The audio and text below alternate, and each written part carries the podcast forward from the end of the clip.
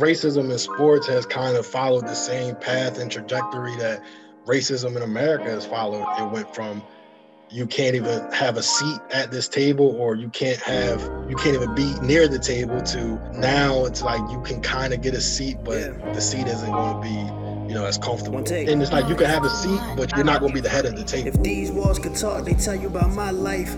Let's get into the heart of the matter in black and white no second chances, no opportunities in sight. Cause dreams of escaping is boosting my appetite. What's the American dream? White picket fences, couple kids, couple bands is the American scheme. If you're from where I'm from, and they be burying teens and burying dreams. Really some embarrassing things. Institutional change, generational things. Systematic oppression, generational pain. Welcome to the show where we break it down for you, man. Cause if we don't talk about it, then these things will never change. You claim to be an ally, you're really feeling us. But is equality worth that privilege you giving up? Look yourself in the mirror and ask yourself. Is my equality worth that privilege you giving up? Welcome to the Heart of the Matter in Black and White with Essence Revels and Becky Holloway. Yeah. Today, we will be exploring the topic of racism in sports and highlighting the current and historical impact. Yeah. Okay, today we have our first guests that are joining the Heart of the Matter in Black and White. And Becky and I are extremely excited about this topic and about our guests. I think I uh, know him pretty well. One is my husband, Mr. Carl Revels, and the other is my brother, Shamsuddin Little. Nobody calls him Shamsuddin, we call him Pop. So I'm going to allow both speakers to introduce themselves and talk about why they're excited to be here today. So, Carl. Okay, so I'd like to thank you guys for the opportunity. As um, my beautiful wife just stated, my name is Carl Revels, and uh, I'm honored to be the first uh, guest on their show along with Pop, my brother. And um, today we're going to be speaking about sports. So why why me, right? Well, in our house, uh, it's all sports. so um, I'm a sports nut. I um, I'm also a Black History nut, and my wife knows that as well. So I felt like um, I could speak to some things. I may not be an expert, but I can speak to a lot of things because I've done a lot of research on a lot of these things. I've also coached for a number of years, and uh, I just love and am always around the game. All right, Pop. Hey guys, uh, thank you for having me, Essence and Becky. Uh, you know, like Carl said, it's an honor to uh, join the podcast today as, as your first guest. Um, my, you know, my name is Pop Little. Um, I represent professional athletes. I'm a FIBA certified uh, sports agent. Um, I also was a Division One athlete myself. I went to St. Francis University and competed in track and field. Um, so, you know, I have a lot of inside knowledge on, on kind of the, the world of sports from you know both the collegiate level and uh, now a little bit uh, on the professional level. Well, welcome to both of you. We're really excited to have guests this season and excited to have you both kick off uh, season two with us. So thank you for joining. All right, so um, let's take it back um, from the present day and let's let's go let's go decades into the past and talk a little bit about the history of racism in sports. Um, how has racism reared its head in sports, and how has it evolved over time? And we can we can think about different things like um, times where you know there were no blacks in baseball right jackie robinson we can we can talk about that but there are racism evolves over time. That's something that Essence and I have talked a lot about and how it adapts and it, it looks different in different eras. And we are still dealing with this today in 2021. So I'd love to hear from your perspective. What has it looked like in the past and where where is it going now? So um, I mean, you look at we'll look back, right? And I'll use Jack Johnson as an example. Jack Johnson was the first black heavyweight in the United States. Um, now, from the New York Times writing about themselves, they, you know, shined the light back onto how they used to portray him. Uh, one of the things that he was called was the big black, the big Negro. And uh, when he got married, the title was Johnson Weds White Girl. So like it was very overt and they had no no remorse. Um, they felt no sympathy for him. And they actually rooted against him. Um, the movie The Great White Hype was based on a lot of things that happened with Jack Johnson, where you know, the country was against him and they wanted the white race to have the title back. So they did everything they could. They they wrote bad things about him. Um, when he won, they would you know diminish his win. They would you know say things like, "Oh, well, so and so hurt their arm in training, and um, you know this was a great moral victory for whomever he fought that fight." And they would just do everything they could. That was just you know in his boxing life. Outside of the ring, they were arresting him for you know crossing state lines with uh, with the white woman who he was dating and married. You know, he got arrested for that. He re- he received felonies for that. Mm. Um, they, they but they knew you know that he was talented. he was very intelligent. He invented the wrench, and um, it's I don't know if it's a myth or not, but it was called the monkey wrench because they didn't want to buy that monkey's wrench when he invented it.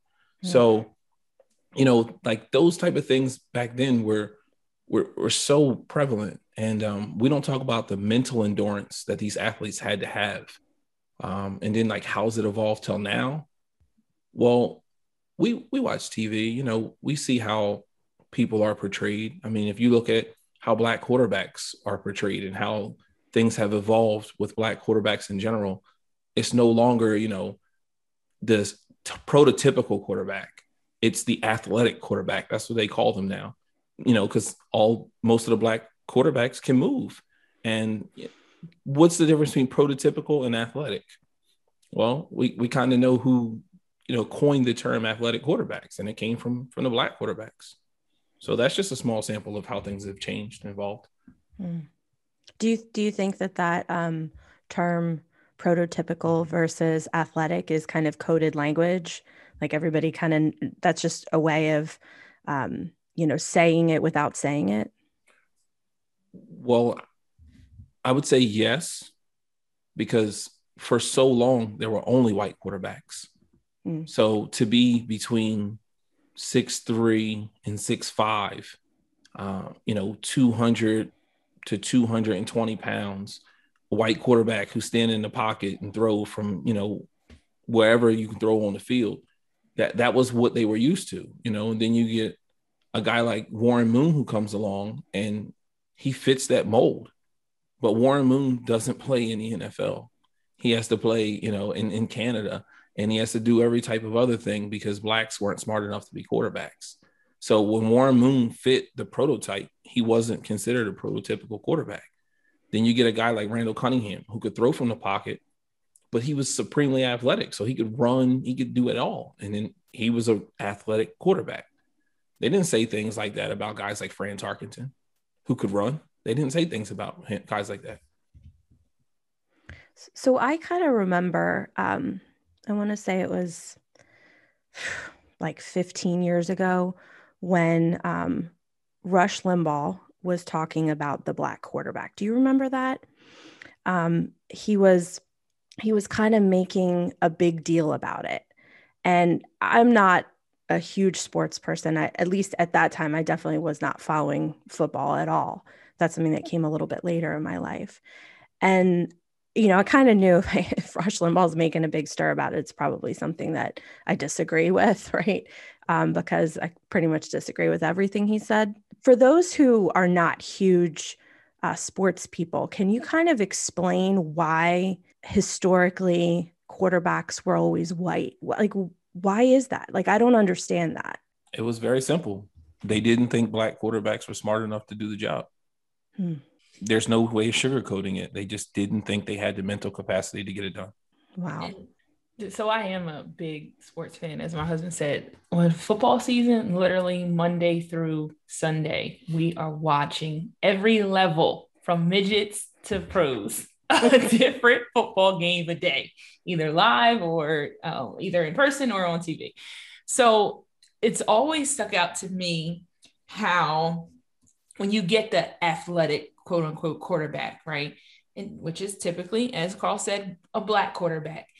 I literally watched those quarterbacks struggle trying to transform into who the league wants them to be mm-hmm. and not being able to be them, their best selves and run the ball and like do, scramble, do what you need to do, do what had, do what got you there. But instead, you have people like Cam Newton that struggles every single week now. I, I watch him, I know what a great athlete he is, but because he's had to conform to what the league wants him to be, a white quarterback, he struggled all throughout his career, and his and his consistency isn't there. So mm-hmm. that is painful to watch to me as a sports fanatic. Pop, what do you think?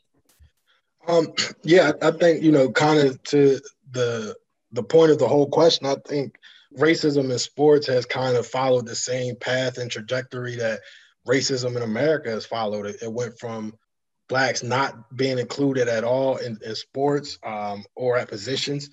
Now it's a thing of blacks not being able to get to that level of, of prominence, that that level of leadership and, and seniority in in sports organizations now. So that's that's really what you see. Um, you know, if you watch, I mean, if you if you look at all the rules and, and things like that that come out now, um, it's it's to try to get more black people at positions of power. So for the first as an athlete, you know, the one of the most powerful positions you can be um, is a quarterback quarterback of the football team is, is kind of the extension of the, of the coach.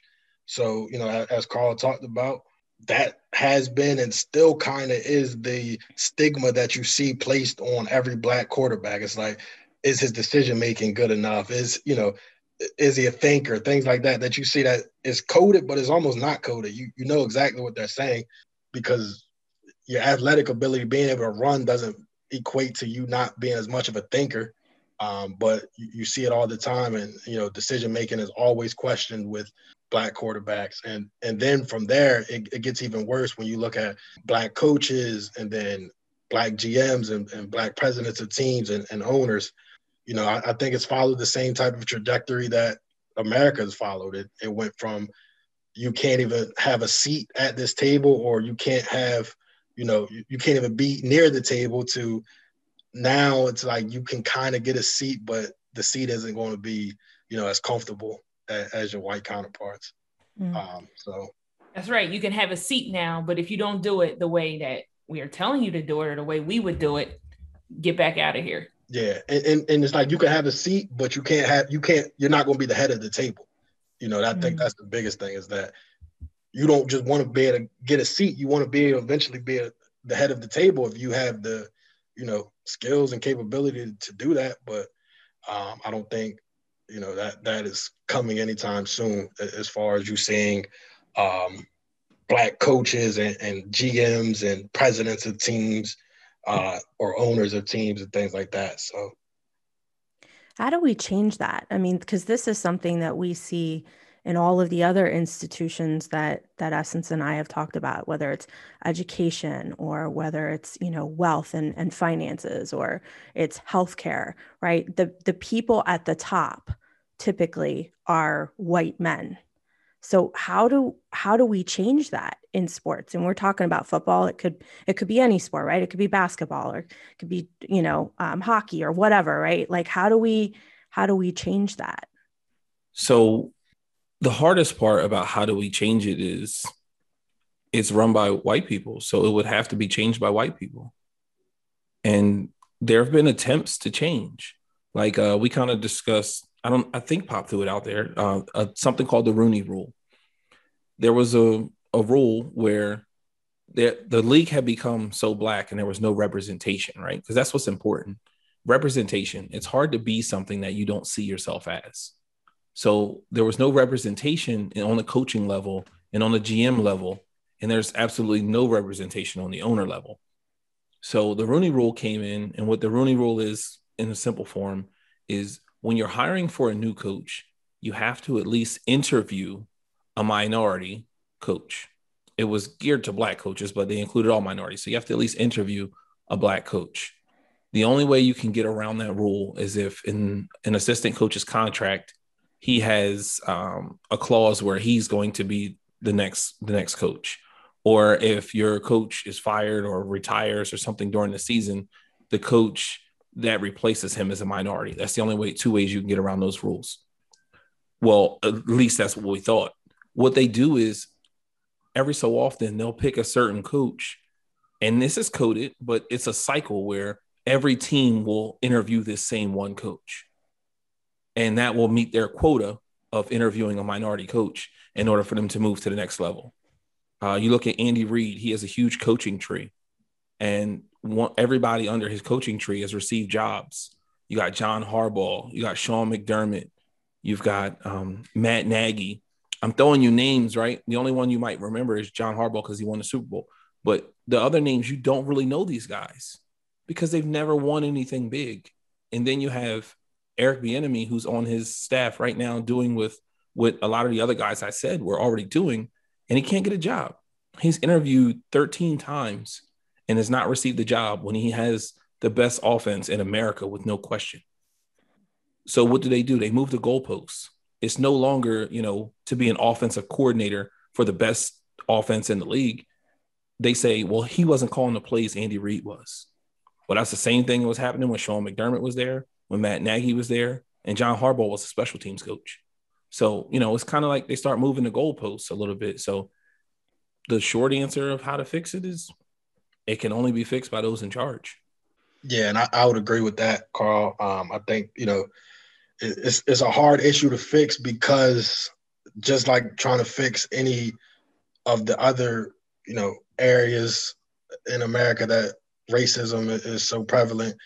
I mean, you're not going to see white people want to give up their power um, anytime soon. Like that's that's the hardest part is you're, you're trying to get white people to give up the power dynamic that they have now, and I, I think that's going to be you know difficult to to get done. I think um, the biggest thing that in sports um, that that can be done um, is the fact that the the athletes are the product you know so they can control a little bit more of, of, what actually happens and they can you know come together and decide that you know we're not going to continue to allow this to happen it's going to take um, you know a lot of courage it's going to take um, some sacrifices big sacrifices when it comes to money and things like that the, the players do have a lot more power than people in a lot of other sectors of america you know in, in academia there there's not a lot of options for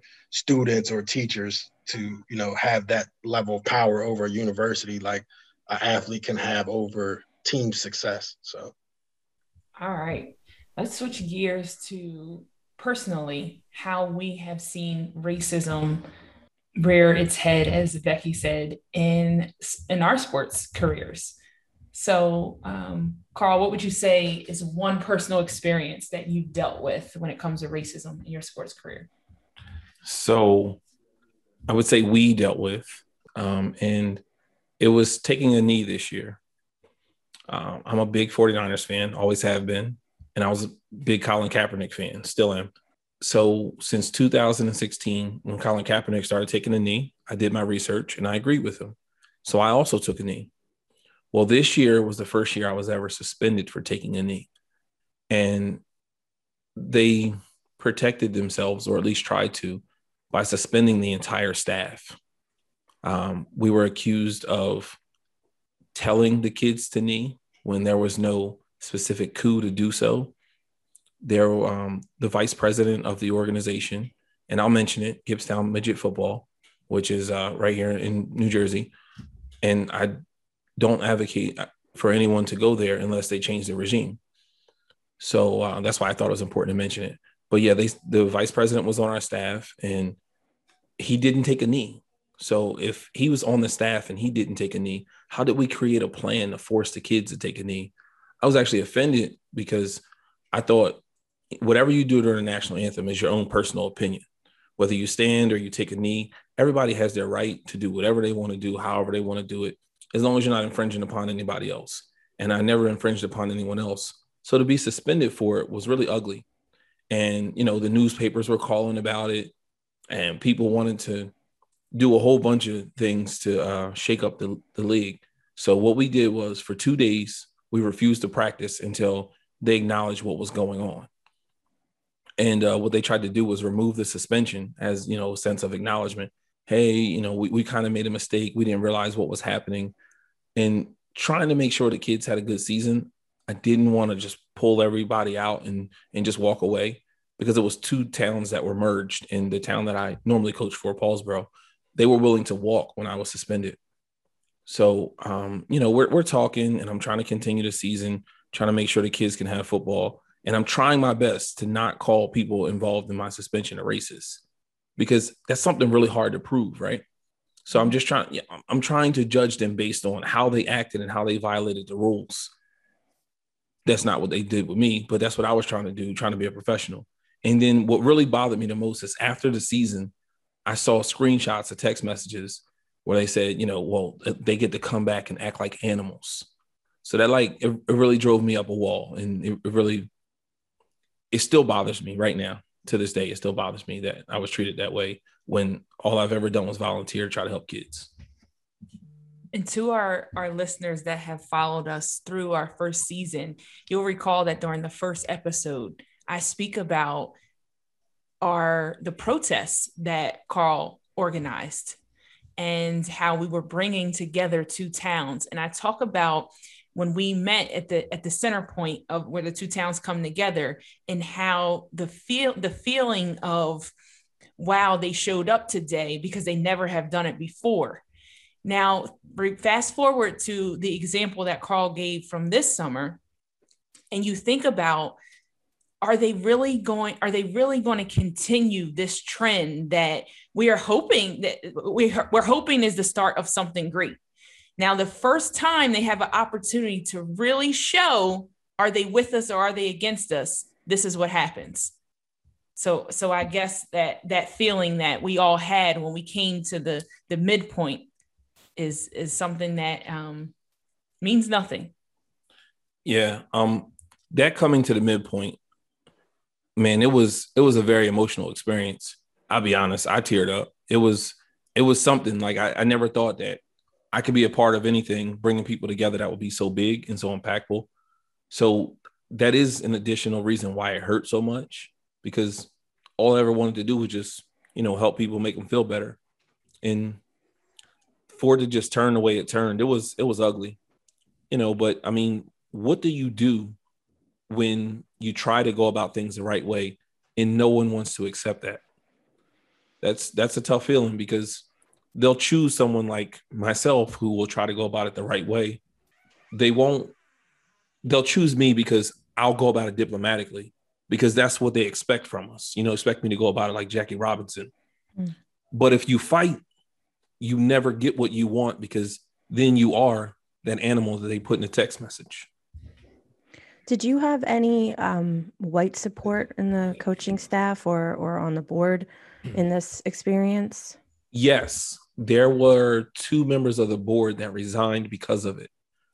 So um, they didn't say openly why they resigned. I spoke to them privately, and they said why they resigned. There were also a lot of people in town that were like, "Well, these people aren't even from here. You know, they're they're you know they're on the board and everything, but they're not from here. They don't stand for us." Hmm. So we don't want them here either. There were calls for them to resign, but no no resignation was given. Um, I honestly believe that the lady refused to resign just to make her point. You know, it, and she was behind closed doors. She was such a manipulator, and it was so nasty. She was willing to throw one of her what she thought was her friends, under well, what he thought was a friend, throw him under the bus and have him suspended for the entire year just for her to stay, like to make him look like the bad guy. So it was it was ugly. I mean, there was there was support, and I had you know parents and players say we'll take our kids off the team if you don't want to be here anymore. But that wasn't what it was about. It was about the kids. You know, I didn't want to make something like that about me because the life lessons that you can learn through football are greater than what you know than what was happening at the moment or at least i was trying to make them make them greater than what other people were going to turn them into. Do you think that the the kids like did you have a chance to really talk to them about what was going on? Do you think that you know by by continuing they they did learn a lesson or do you think that you know taking a harder line they might have learned something else? I I don't know. I'm curious what you think. So I think some kids did learn a lesson. And I think part of the lesson was um, I had a small conversation with them about it and um, the rest of the staff, you know, the rest of the coaches had a small conversation. We tried to code our language a little bit because they're eight and 9 mm-hmm. and the understanding might not have been there. Uh, I do know that there were some parents who talked to their kids, you know, a lot more in depth about it. And I even offered to the organization to say, hey, look, I'm going to take a knee for the remainder of the year. There's no question about it. If you'd like, I'll speak to any parent, any kid, any team, the board, whomever about my stance on it. And if you agree with it, great, kneel with me. And if you don't, that's fine as well. But this is what I'm doing. This is why it means something to me. And this is, you know, how I think we can move forward. Now, after all of that, they asked me to be the president. So it was it was a weird situation where of the, they of the board. Yeah, yeah, because Really? the president the president resigned. So when I stepped in and I told them what I thought the overall plan for the organization should be and how it should be run, and talked about the bylaws and how things were supposed to be done, they asked me to be the president. And you declined? Absolutely, Hmm. absolutely. We're not gonna we're not gonna sit down and be, you know, I can be cordial with you to get a job done, but I don't have to be your friend. I don't have to work with you if you didn't if you never gave me the opportunity to present myself and you, you just assumed that I was about something that to you was so bad, right? Because think about what that message is to me. Kneeling to me was standing for standing against, excuse me, police brutality. That's what it was. And so you being upset that I'm taking a knee means that you're upset against police brutality against black men. Is that how you want to be perceived? And if so, I don't want anything to do with you. Did, so, I mean, maybe I'm just looking at it from a different standpoint, but wouldn't you being on the board and and being the president of the board give you a certain level of um, influence and and power to to help with um, changing policies and perceptions within that organization, or did you feel that it was just performative to to give you that? I felt like it was performative. I am also a part of Paulsboro's board. So I wasn't going to become a part of a board for a different organization when I was already a part of a board for my own. Hmm. The reason that Paulsboro wasn't out there and we didn't have a season was because of COVID. So the two teams came together to have a season for the kids. So with us coming together, having a season for the kids, it was, uh, you know, it, it was, it was like, let's keep this going. When this is all over, we all return to our homes. We kumbaya. We had a great season. Everything was good. So at that point, you know, I was I was never staying anyway. So why become the president and and work with people that didn't have my best interests at heart? All right, let's move on to our next topic here. So, what are your thoughts on how professional sports teams have responded following the murder of George Floyd? Um, so I, I think, uh, especially in the NBA, uh, they've done a great job of at least bringing attention to it. Um, I think that's kind of the the stance and the the area that the, that the NBA is kind of occupying right now is that they're going to be, you know, the the leaders of bringing attention to this injustice um, and, and bringing attention to all kind of injustices or, or you know strong social causes. So I, I think the NBA has done a really great job of you know being that catalyst for bringing attention to these things. Um, you know, I mean, obviously they they haven't done you know anything that has really they, they haven't been able to create that change. They're not, they're not the people that are going to be able to create that change, but they can you know kind of spark the the movement to to get to the people that can create the change. So I think they've done a great job with it. I think you know some of the, the other leagues probably can catch up to to where they are as far as um, you know social justice and just be, being vocal about you know their um, you know their thoughts on things. So Are there any professional teams that you think have not done as great of a job as the NBA? Um, I think you know, I think the NFL really hasn't done as great of a job as the NBA, and I think the biggest reason that you see that is due to kind of power structure of players in the NBA versus the NFL. So you know, you have players like LeBron James, like Chris Paul, like Kevin Durant, who you know really control the the fate of their teams and their cities that they're they're occupying. So you know when when LeBron James was in Cleveland, the, the city had an economic boom during that time, and when he left, you know, he, he took that boom with him. So those players realize that they have a lot of power, and they realize that you know if LeBron doesn't want to play this year, or if he, you know, he if he says whatever he says can can make a, big change throughout the league, where you know football is so much bigger. You know, you you have your quarterbacks, which which are important pieces of a team, but there are so many other players on a team that you know make up the the makeup of a team, and um, you know players have such a smaller role on each team that you know they feel probably a little more expendable. Their contracts aren't as guaranteed, so um, that that can also lead to it. So I think you, you see players in the NFL aren't as they're they aren't as outspoken about things, and, and you know they're, they're a little bit more cautious on what on the things that they might say um, having you know an impact on them, and you know they have kind of good reason. You see what uh, the NFL was able to do to Colin Kaepernick you know, he, he never played a, another down in the NFL um, after making his stance and, you know, speaking out publicly. The NFL has a long way to go to, to catch up to the NBA as far as social justice causes, I think. Can I ask you a follow up question there, Pop? So, yeah. do you think part of the reason for that, you know, the difference you see there between the NBA and the NFL is because of the type of fan that is an NBA fan versus an NFL fan? Uh, is the NFL pandering to a certain base? Do you think? No, I, I, don't. I don't think so. I mean, you may have slight differences in the fan base, but I think, you know, for the most part, um, the the fan bases are, are similar. Um, I, think more so the NFL knows that they have more control over their players. I think they they realize that, you know, the whoever the defensive end on you know the Philadelphia Eagles doesn't have the the level of power that um, you know a star player on an NBA team might have. So I think they they realize that that they can hold that the NFL owners and, and teams can hold their power um, a little stronger than what the NBA teams have been able to do.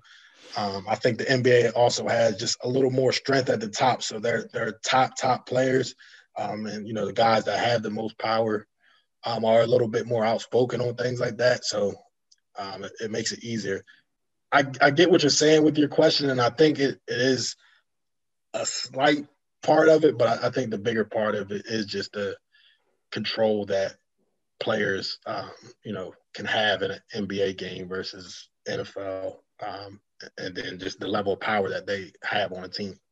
Yeah, when you think about, you know, obviously uh, there's fewer players on a basketball court than football players on a field, right? So right. there there's more. Um, I, I, guess the the power is diluted a bit on the NFL side for from the player standpoint. So Becky, I actually um believe that they do kind of pander to their audience. Okay. And I'm willing to say that if we pulled the numbers, there are more white season ticket holders than there are black and the kneeling for the national anthem showed that. You don't think that would be for every sport? You don't think it would be more white season ticket holders for every professional sport? Yes, but that's a that's a portion of it, right? So to what Pop was saying, it might be a smaller portion of it, but it's a portion of it. With the NBA, the NBA at the top, even in the ownership and stuff, they give people a little bit more flexibility. And when you look at the NBA owners, they're a little bit more diverse mm. and maybe not even just culturally diverse, age diverse as well. Okay. A lot of the NFL teams have been in one family since mm. the existence of the NFL. Mm. So, you know, if the wife of the Bears owner, I don't want to discredit her because she's she may be the owner now or her son may be the owner. I'm not 100% sure, but she's 98 years old. So the Bears have been in that family for that long. So whatever they believe, whatever she believed and her husband believed at the top, is how the organization is ran. Hmm. The te- the Texans. Like politics to me. Yeah, the Texans. The Texans, the father of the Texans said, you can't let the inmates run the prison. Well, why you think Deshaun Watson wants out? Because he feels like the son is trying to stop the inmates from running the prison. Hmm. That's why he wants out. So I do think that they consider that because if they thought the black dollar was that powerful and they would lose that much from it, then they would have gave Cap a job, in my opinion. They would have gave him a job because the black community was 100% behind him. So I, I want to skip ahead to um, another question that um, I, I didn't, I'm not even sure exactly how to ask this. So I'm going to start with a story and kind of see if that leads into my question. Um, it's it's not something I experienced, but something my husband experienced um, when he was a kid. He has uh, a lot of very racist family members, um, several of whom were Klan members, and uh, he tells the story about being a boy in his uncle's truck driving somewhere and they they saw a black man on the side of the road and his uncle pulled his truck over hopped out and gave the guy like this big hug and you know they talked for a few minutes and and my husband was watching like kind of terrified because he knew what his uncle was like and was like what you know what's going to happen and then was like so shocked to see them embracing as friends when his uncle hopped back in the truck he was like, who who was that? And his uncle started explaining how he knew him and how they had boxed together at a gym. And he goes, he's not a black guy, he's a boxer. You know, my husband Nick sharing that story with me kind of was making this point that, you know, even when he was around like extremely racist family members, somehow sports superseded race, right? Like I, guess everyone was the same when it came to sports. Now, we obviously know that that's not the case. We've already discussed some of the, the racial issues that have historically been there that we're still dealing with today. So I'm I, that that whole concept feels really problematic to me. Um, but I guess there are people that feel that way. I'm curious how you would respond to that. Have you seen that? what are your thoughts? Um, Carl, we'll start with you. It's believed that sports are a meritocracy as some people would like to say, right? So it's the place where you go and everybody in America come together and be one in kumbaya. Now, being in a locker room, I only played up to high school, but I know people who have played college and professional. And, you know, I, have listened to interviews and podcasts and things about people talk about locker rooms.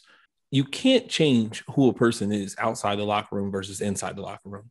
You may be able to work together as a team to achieve a common goal on the field, but you are who you are. So, are there people in locker rooms with differences of opinions? Absolutely. Do they go out and, you know, strive for the same common goal? Sure. But what does that really say? It says that one of those two people is really hiding who they are in order to, you know, to to to be an athlete. And if sports is really a meritocracy, it would show you that your your beliefs, your thoughts about this person being less than or this person being different because of their skin color and so on are stupid. All those things make no sense. If you can work with that man for a common goal, be it winning a, a baseball game or a football game or whatever the case may be, why can't you work together with that man for a common goal to make the community better, to make um, you know impoverished people's lives better? Why can't you work together for the same common goal for those things? in locker rooms is there unity absolutely uh, and you know you see people embrace that may not embrace any other place else but it, it's because somebody's putting on a facade in order to get through that process mm.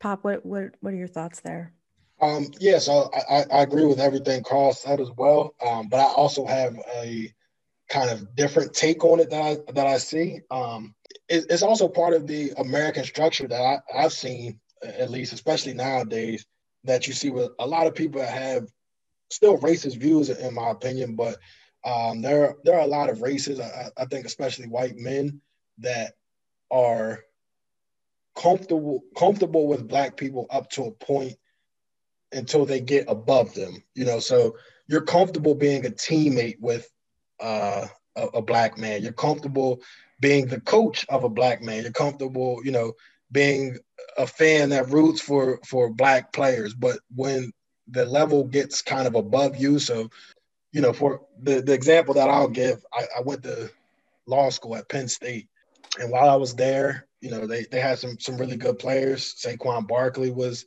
uh, there, you know, was a Heisman candidate to start the season, and you know, you probably couldn't find a person at State College that would have ever said a bad thing about him. Also, there was James Franklin, who I believe is one of the, the best coaches in America um, in college football. But you could find a lot of fans who, you know, didn't feel that strongly about uh, James Franklin, and you know, they they held on to their love for for Joe Paterno, and um, felt like James Franklin wasn't a great decision maker, and you you know, you start to hear those type of uh, things again, and, and I and I, it feels like to me that's the the kind of power balance that that you know white men don't want to lose is that you you can be you know great to a certain point and to the point that you are below me that's fine but once you try to get above me that that's no good anymore hmm. pop that's a great example i remember you also telling me stories about how people viewed mike tomlin different as well because yeah. he was the head of the pittsburgh yeah. steelers yeah Yep, same same same uh, scenario. You know, you would you would never hear bad things about the the, the players on, on the Steelers, and I was fine. You know, even from people who were fairly racist. I think you know very very racist, but when it came to Mike Tomlin, it, it wasn't the same. You know, he, he could never do good enough, even though he he won a Super Bowl. Um, you know, he's obviously a great coach, but it, it was never going to be good enough. But that's like, you know, I can root for you, I can cheer for you, but you can't date my daughter. That's right. the same type of thing. You know, right. in our little small area, we've experienced that. Um, you know, the cheerleaders, their parents didn't want them dating the football players. And there was a certain set of cheerleaders that we're referring to, but you know, they didn't want them date, dating the football players. So I, I I'm glad you brought that up, Pop, because I, I didn't, you know, I didn't think of that initially, but that's a great example. Yeah, and I think you know the the way I would say that power structure, you, you could probably see it in, in you know regular life would just be a you know a person might be cool with their colleague who's black, uh, you know, a white man who, who's racist might be might be cool with their colleague who's black, but I bet you if they had a black boss, it wouldn't know they wouldn't have the same feelings about it. Um, so you know it's that level of, and I, I think that's a, a, level of racism that is not as overt. So it makes people feel like they're not racist because you know I, I have black friends. You hear that? I have black right. type of rhetoric, um, but it's it's this feeling of you're good enough to be my equal or lesser, but definitely not, you know, above me. Yeah, those are interesting thoughts there. Thank you. What about Black women? Let's transition to Black women in sports. Are they viewed the same way as Black men? And I also want to talk about the WNBA and their role that they have played post the murder of George Floyd. Man, the WNBA went far above and beyond in their representation during um, just the last couple of months. All that the WNBA has been doing to put their stamp on on social justice and you know moving the conversation forward. Kudos to Black women again for holding us down because the WNBA, I mean, their stance was was huge. Like they they did a, a huge demonstration for Breonna Taylor. They did a huge demonstration for Ahmaud Arbery. I'm trying to think of um, the guy's name in Milwaukee who was shot. Uh, I can't think of it offhand. They did a huge. I mean, the WNBA one day came into the game with holes in their T-shirt from where the person was shot, and each person had a letter written on their shirt for who the person shot was. I forgive me for not re- remembering the name. That was that was their their stance. They just went so hard for it, and then they they continued to push forward because they um what's her name? Uh Kelly Loeffler. Kelly Loeffler was a senator of Georgia, and you know she gave her opinion on how things are supposed to go. And the WNB, the players on the team weren't were not with it. They they thought she was they thought she was racist, and I think she proved them right. But they did everything they can, they, they everything they could to help get her out of office. So you know they they partnered with Stacey Abrams and putting putting the initiatives out to get people out to vote. They got her out of the ownership group of the team. Like the WNBA, if I could give anybody credit and want to shout them out for how things have changed since George Floyd was murdered, was the WNBA. They really, really went above and beyond on all levels. Yeah. So I one of the things I was thinking about when it came to to this question is um, just the way that Black women in sports have been so mistreated. I I rem- I was a huge figure skating fan back in the 90s when um, you know we were the us was winning gold and i remember there was a french figure skater named surya bonaly. She was the only black figure skater at the olympics and she was an incredible skater. And she always they'd let her get so far but she you know she would she'd get that silver medal she'd get that silver medal but never gold right? And she could do things nobody could do on the ice. And she was you know the judges and and this is something that's always been levied against um, figure skating in particular is very elitist right it's very cliquish um, but she was assigned to you know not fitting in or she's so athletic which was kind of like I think coded language for more masculine and not so like graceful and petite as you know the the Russians or the the Japanese or whatever. Um, and I just you know I I've, I've seen her subsequently in in interviews talk about it and and how how hard that was to sort of like essentially your entire career is restricted by this completely subjective system like objectively she was doing um, technical skills that nobody could do, and they weren't giving her the credit for it. Um, so that's just one example. But I mean, Serena Williams, right, top of her sport for for so long, like an incredible athlete who, you know, has been called things like an ape and a gorilla. I mean, just disgusting language. Um, you know, Essence and I talked last season about um, what happened with Rutgers women's basketball team um, back in like I think it was 07, you know, with Don Imus calling them nappy headed hoes, right? Like there's kind of like example after example. And, you know, are, do you, do you think that women in sports are treat like black women in sports are treated different than black men, or does it just take on a different form um, because they're also women? There's kind of that intersectional issue of being both a woman and a person of color. Um, yeah, I, I, definitely think it's it's part of the intersectionality of just being both a woman and you know a, a, a black woman. Um, and to, to your point, Becky, um, you know you were, you were talking about the figure skater. I didn't know about that, but I mean you see it the same now with uh, Simone Biles and, and gymnastics. Um, so that's always been you know an issue that um, black women have had to deal with in sports. So yeah, I, I think it's part partly just due to the intersectionality of it. Um, you know, the fact that they're women and the power structure that exists in, in, that part of it, but then you know, the fact that they're black women and, and have uh, some abilities that you know you you won't see with some of their white counterparts um, just really adds to it. I think that you know I agree with you guys. I think women have it, black women have it doubly as hard in sports uh, because of the intersectionality. Now, I'm going to give you an example of Serena Williams versus Maria Sharapova. Serena Williams, like you said, was, you know, said she looked too manly. She looked like an ape, you know, all these other things about her looks and so on and so forth.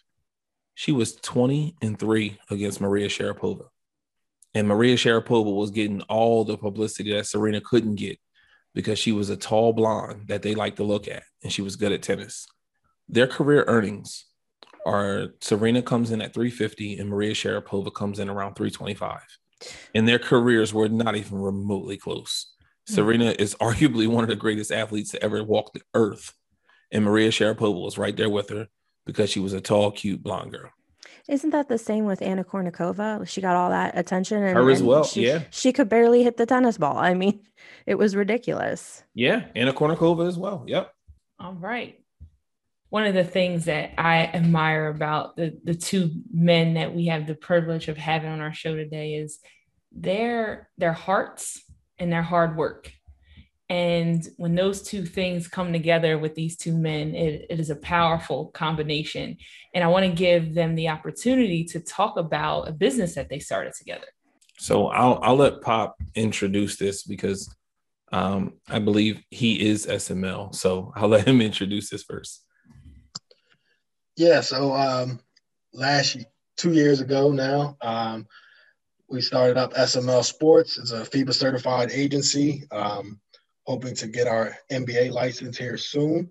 Uh, we currently have five uh, FIBA clients, uh, two of them with professional contracts right now. Uh, one in Germany and, and one in Portugal. So it's been a great experience. Um, you know, and, and, really, as it grows, it's going to to really um, allow me and Carl to both, you know, combine our, our, love for sports, but with our love for helping people. You know, you, you really get a chance to watch these, you know, young men and and, and ho- hopefully one day get women as well, uh, career build and grow and, and you know help them as people along with helping them, uh, you know, just as professional athletes. So it's, it's been a really exciting journey so far. Um, and, you know, I'm excited to see where it goes. Yeah, um, I want to thank Pop for allowing me to join him on this journey. Uh, SML are his initials.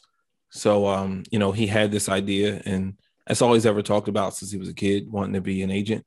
And uh, just his his diligence and his hard work to the process is admirable um, the athletes that we have. Uh, you know, we we watch a lot of guys play and we talk and argue until three o'clock in the morning about sports all the time. My wife is shaking her head right now because we we really love what we do, and I think the thing that you know kind of makes us who we are is that we genuinely care about the athletes that we have. I'm not saying there aren't agents who do, but like we genuinely care about the athletes. Like I I want to know who you are, who your parent, like who your support system is, right? Because it may not be your parents, maybe your wife, you know, it may be your uncle. I mean, you know, we don't know anyone's situation.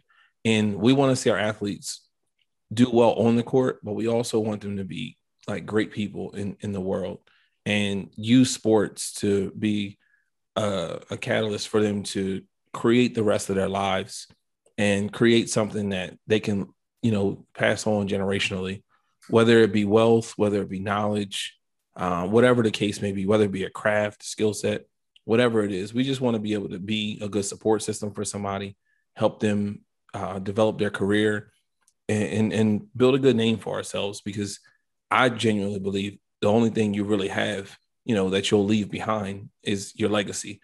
So if we can put ourselves out there, represent these guys well, pick guys who are going to perform on the best levels and uh, just leave a good name for ourselves. Uh, you know, that's that's that's what I, I I would really like for us to do. Well, thank you guys for joining us. Um, really appreciate your insights and just sharing your experiences. Um, I think it's been really eye opening. So so thank you for that. Thank you for having us. Uh, this was definitely different than I anticipated initially, but I'm I'm very thankful for being on. I've listened to you guys record, you ladies, excuse me, record a number of different sessions. Um, I, have watched the the editing process and all those things, so I know everything that goes into it. So I want to give you kudos. Um, he thought our jobs were easy, Becky. I'm not gonna say I can do your job, but I think I, I think I could be a guest a little bit more often if you'd like me to. Um, but yeah, no, great, great, great job. Uh, I know all the work that goes in behind the scenes. So I, I give you um, the the most respect that I could, and um, you know, just to anybody listening, share, share, share. Yes. You know, share, share, share, because this is all from literally from their heart. You know, this was born out of a conversation about how to make things better and how to have tough conversations and how to just try to do nothing but you know make yourself better, make others better, and raise better children.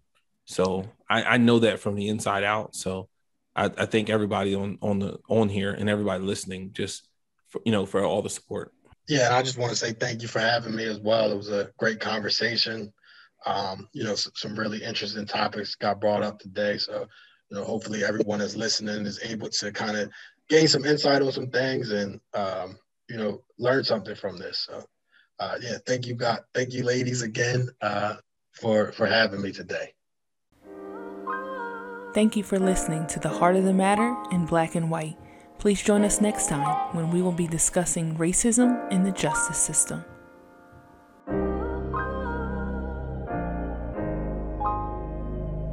Yeah. One take. Mo, that's the one. I love you, Bobby. If these walls could talk, they tell you about my life. Let's get into the heart of the matter in black and white. No second chances, no opportunities in sight. Cause dreams of escaping is boosting my appetite. What's the American dream? White picket fences, couple kids, couple bands, it's the American scheme. If you're from where I'm from, and they be burying teens and burying dreams, really some embarrassing things. Institutional change, generational things. Systematic oppression, generational pain. Welcome to the show where we break it down for you, man. Cause if we don't talk about it, then these things will never change. You claim to be an ally, you're really feeling us. But is equality worth that privilege you're giving up? Look yourself in the mirror and ask yourself. Is my equality worth that privilege you giving up?